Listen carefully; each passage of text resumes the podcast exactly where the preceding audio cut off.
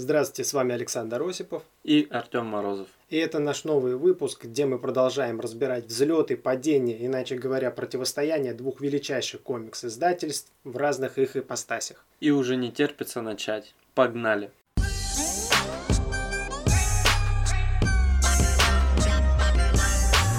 И сейчас мы поговорим еще об одном выстреле DC в 2016 году. Не успокоившись на Люцифере, они выпускают еще один сериал, где в главной роли существо, силы которого и возможности выходят далеко за пределы сознания обычного человека. В общем, про мега крутую имбу. И это «Проповедник». Режиссеры Майкл Словис, Эван Голдберг, Сет Роген. В главных ролях Доминик Купер, Джозеф Гилган, Рут Нега. Главный герой этого сериала – это священник Джесси Картер, который случайно стал носителем странного существа по имени Генезис. Это дитя ангела и демона, представляющее собой как чистое зло, так и абсолютное добро. И оно единственное существо во Вселенной, которое может встать вровень с Богом, если того пожелает. А его носитель автоматом становится самым могущественным существом в материальном мире. И это проповедник Кастер. Но что можно сказать? За последнее время, а именно за лет 20, комиксы из простых картинок с текстами сумели вырасти и сформироваться в качестве огромного литературного мира. И разные студии начали максимально часто штамповать на их основе свои произведения. И нередкостью уже стало то, что сценаристы начали менять сюжеты комиксов, характеры персонажей и все остальное. И зачастую это получается довольно неплохо. Это того требует. Здесь совершенно не тот случай, но об этом позже. Вначале хочется сказать, что это сериал о людях и об их непростых судьбах тогда как главный герой просто инструмент для передачи этих самых историй. Но это ни в коем случае не филлер, и наблюдать за этим всем достаточно интересно. Также очень хорошо передана атмосфера и приятный визуальный ряд, который не может не порадовать глаз с самого начала просмотра этого сериала. Ну ладно, по общим плюсам, наверное, все. А основное достоинство сериала уже для узкой аудитории. И вот для нее как раз есть все. Кровавое насилие, просто наичернейший юмор, богохульство и все в этом роде. Да, для любителей жанра должно очень и очень и очень понравиться. Но, как я уже упоминал ранее, сказать, что вот это вот намного хуже своего бумажного оригинала от Сета Рогана, это не сказать ничего. Потому что сам комикс это реально смесь черного юмора, ругани, кровищи, это все в невероятных масштабах, о чем мы говорили ранее. Но тут вступает эта привычка от студий об изменении оригинала. Ну ладно бы в общих чертах, они добрались и до характеров героев. Если главный герой в оригинале был мужиком, отвечающим за свое слово, то здесь он просто плакса и истеричка, особенно в отдельных моментах, и это очень жестко бросается в глаза. И Джесси это не единственная жертва изменения авторов в худшую сторону.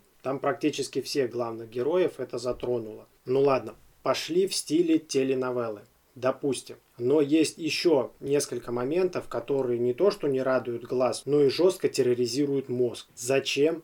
Это пустая трата эфирного времени никому не нужными диалогами абсолютно на пустую тему. Я засекал там почти 20 минут диалога между двумя женщинами ни о чем. И в самом сериале после этого диалога говорят, что диалог ни о чем. Ну потому что, Сань, женщины разговаривали. Еще один момент меня жутко раздражает и остается непонятным. Может быть, это не в широком масштабе, может быть, это только мое мнение, но мне непонятно, почему проповедник в каком-то занюханном техасском городишке каждый день укладывает свои волосы тонной геля.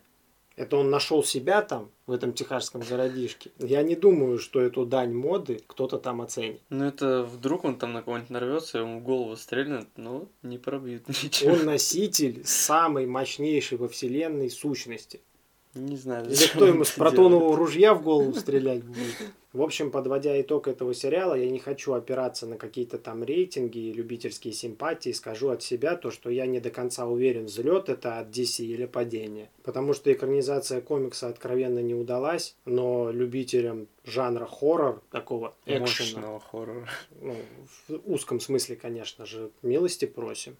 Так что мы просто оставим это как что-то нейтральное. Ладно, закончили пока с сериалами DC, поговорим о творчестве Marvel. В 2017 году на телеканале FX у них выходит сериал «Легион».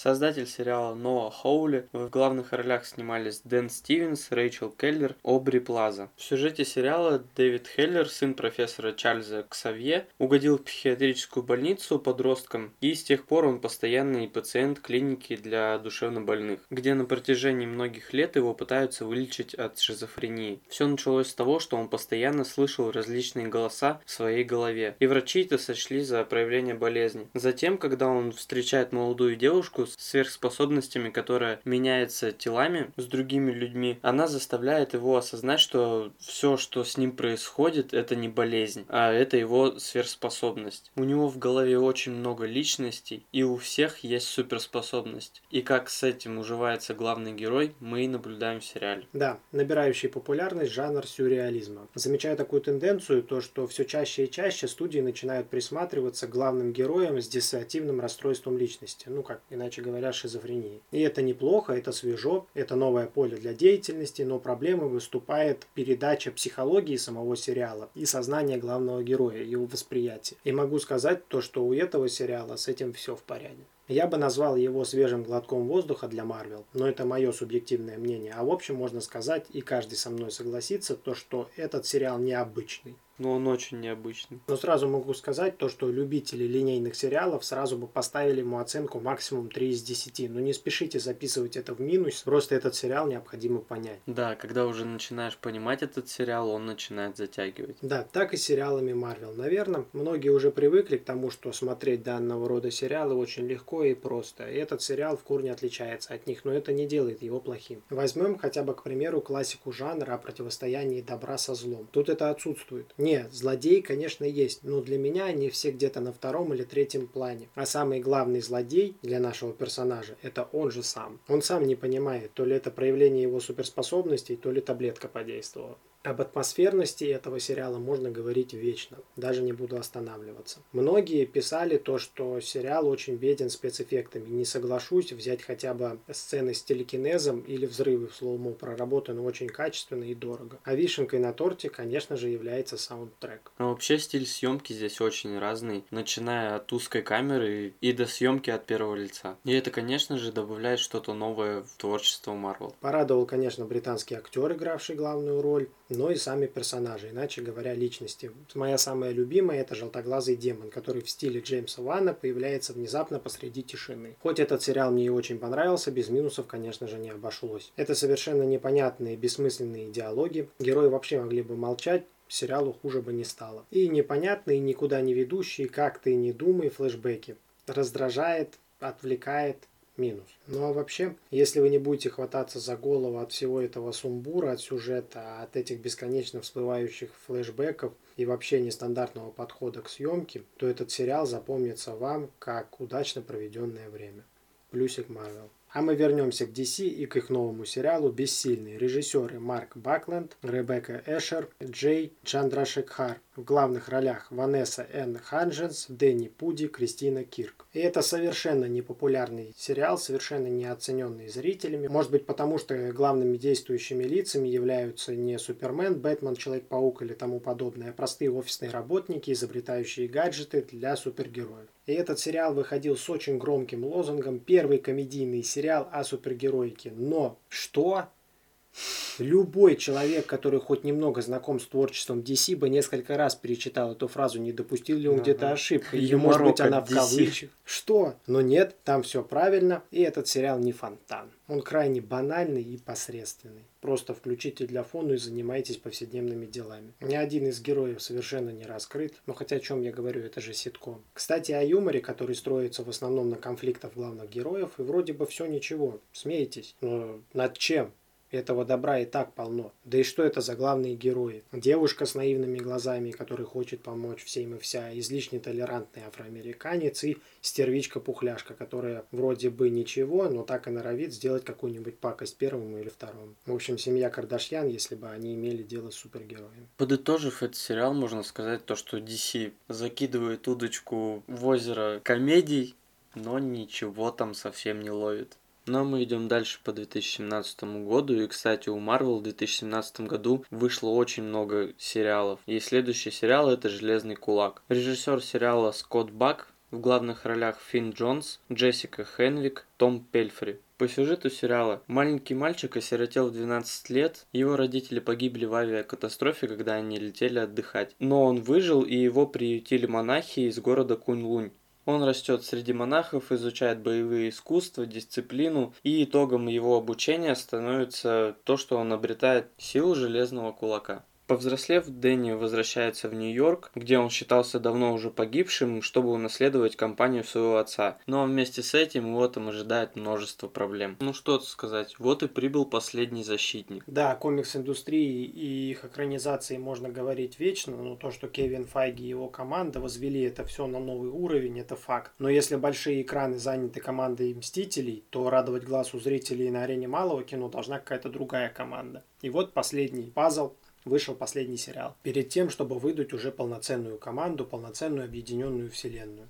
И что же мы видим? Если сравнивать этот сериал с «Сорви головой», он, конечно, будет чуть послабее, но в этом сериале то, чего нет в «Сорви голове». Тут его раскрывает не только как борца с преступностью, но и как человека обычного, бизнесмена. Да, не хватало этого в «Сорви голове», потому что там он в основном был борец с преступностью, а когда он был в костюме, с юридической точки зрения, ему там уделялось очень мало времени. И не хватало реализма и живости этому сериалу. А в «Железном кулаке» это есть, как бы то ни было. Да, сюжет здесь, конечно, спорный, он написан по классике, но очень сильно от нее отличается. Там есть непредсказуемость и динамика. Но есть, конечно, и подвисание, например, то, как в первых двух сериях Дэнни Рент наивный, простодушный парнишка, не обремленный никакими большими целями, а в четвертой серии он уже целеустремленный парагматик, и никак в сериале не объясняется эта перемена. И еще, как мне кажется, есть проблемы с передачей истории Кунь-Луня. То есть можно было бы сделать полноценные флешбеки, как в той же «Стреле», или пойти дальше и уделить целую серию раскрытия истории Кунь-Луня.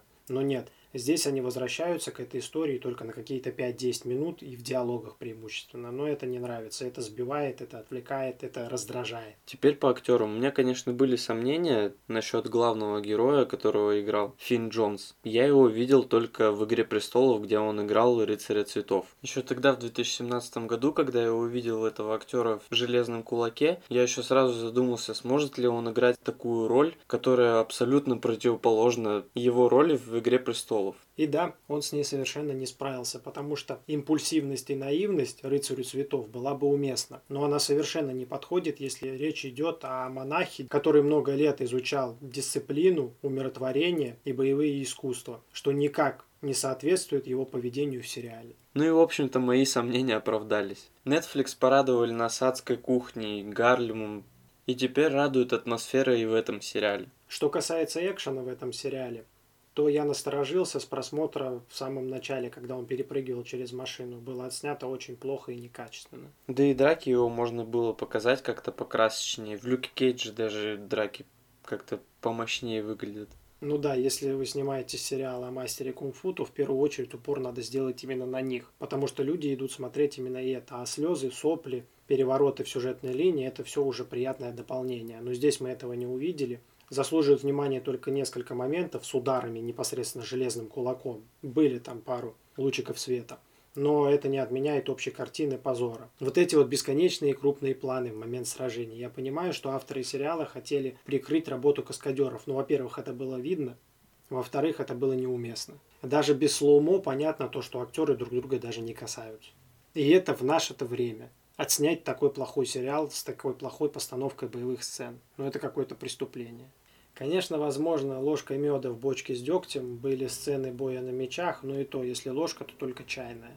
В общем, все минусы этого сериала объясняет один простой факт. Это конвейерный сериал. В наше время халтурный подход непростителен. Посмотрите только на Лигу Справедливости и что с ней стало. Переснимают целую вселенную. Не нужно торопиться, нужно работать над качеством чтобы рейтинги были высокие. У меня все по этому сериалу. Ну а продолжает наше повествование то, чего ждали многие фанаты комиксов. Выходит сериал «Защитники». Да, наконец-то сложили пазл, наконец-то выпустили все сольники про супергероев, и пора бы собрать их в кучу. И выдать что-то нереально крутое в стиле «Мстителей». Кстати, хочу сказать то, что потенциала было даже больше, потому что все-таки это сериал. И развернуть персонажей. Поле для деятельности гораздо больше.